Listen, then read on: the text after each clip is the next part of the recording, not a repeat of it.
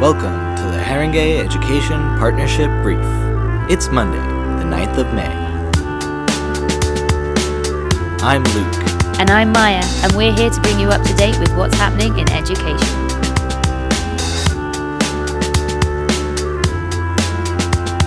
Here's what you need to know this week. Exams watchdog Ofqual has released a new three year vision plan as students gear up for summer exams. Some of the points from the corporate plan include readiness to implement contingency arrangements for exams due to the pandemic, evaluating the risks and benefits of remote invigilation, identifying bias in and using more objective test questions, evaluating the use of extra time in exams for disabled students, and reducing the environmental impact of the exam system. In related news, much of Ofqual's new plan is focused on the use of technology in exams. The plan states the organization will consider approaches to the regulation of innovative practices and technology to make sure these promote valid and efficient assessment and are implemented safely in the interests of students. Ofqual also says it will explore the role of adaptive testing as well, potentially as a replacement for tiering in certain GCSEs. Adaptive tests change the questions that a candidate receives based on how they perform in the test. Schools may be forced to hand back late catch up cash, even though the bulk of it was just handed out a couple of weeks ago. The government demands the catch up tutoring cash be spent by August or be returned, effectively giving schools only four months to use the funding. If your school has received the school led tutoring instalment, you're advised to use the funding as soon as possible. An Office for National Statistics survey has found that around half of secondary pupils continued to wear face masks in school, even after government guidance changed. Most pupils felt that face coverings should still be mandatory, despite 74% reporting that masks made communication difficult. Perhaps the real reason secondary pupils want to keep their masks on is so that they can hide their pimply faces.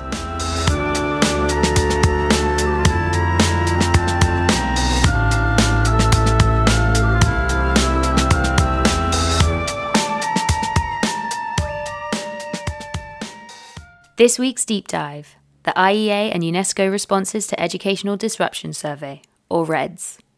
Last week we mentioned that HEP was listening to FreshEd's podcast about REDS, the international survey conducted by UNESCO and the International Association for the Evaluation of Educational Achievement, or IEA.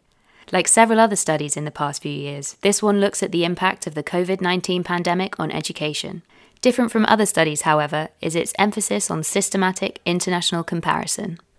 REDS looks at 11 countries spanning four continents. They include Burkina Faso, Denmark, Ethiopia, Kenya, the Russian Federation, Rwanda, Slovenia, the United Arab Emirates, Uruguay, and Uzbekistan.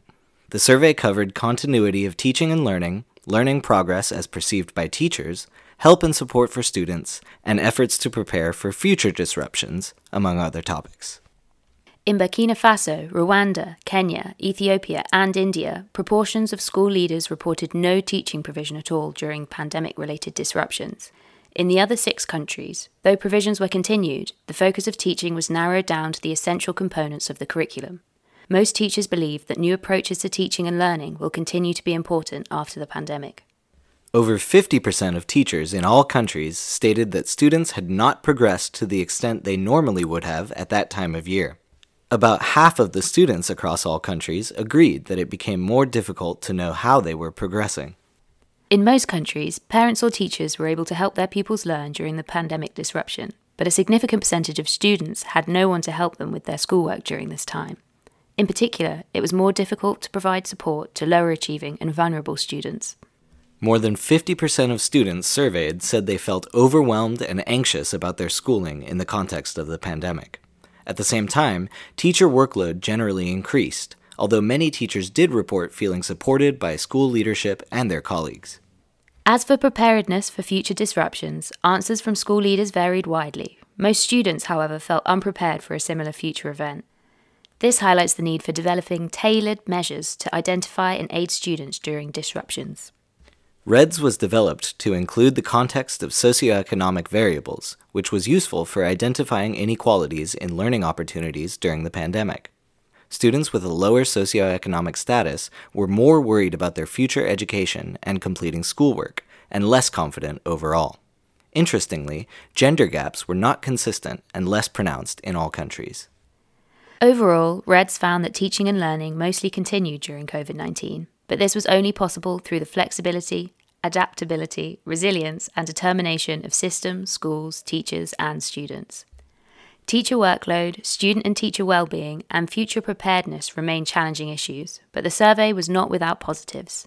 The lessons learned from REDS will inform policymakers and school systems across the world about the way in which global disruptions affect education. It will also grant important insights into the lasting effects of the new methods of teaching and learning born from the pandemic.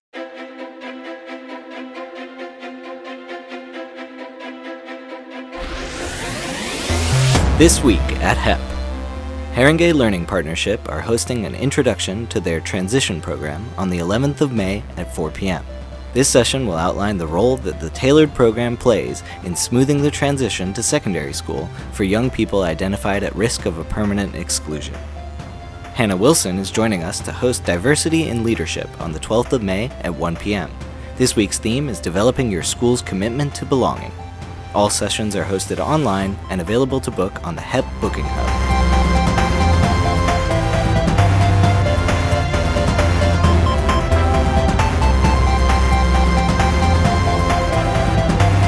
This week, we've been watching Children in Charge, reporting on unrest from the Economist Educational Foundation. Divided into three classroom activities, this webinar challenges students to think hard about questions such as When you can't report the truth, is it better to report nothing at all? How should journalists report in a conflict? How can we support journalists working in difficult situations? Check it out on their website. This week, we've been reading Five ways the new sustainability and climate change strategy for schools in England doesn't match up to what young people actually want in the conversation.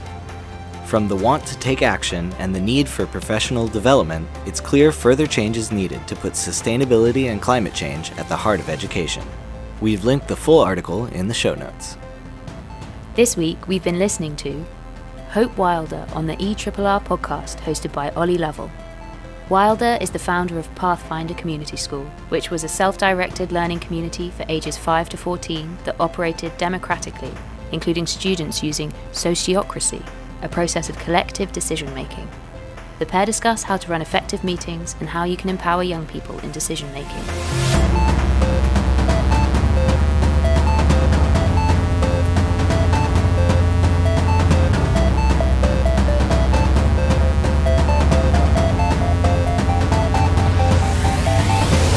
And that's it for our Monday, the 9th of May HEP Brief. If you enjoyed this episode, please leave us a review, share on social media, and subscribe wherever you get your podcasts.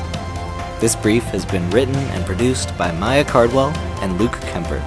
Music by Shane Ivers. We'll see you next week.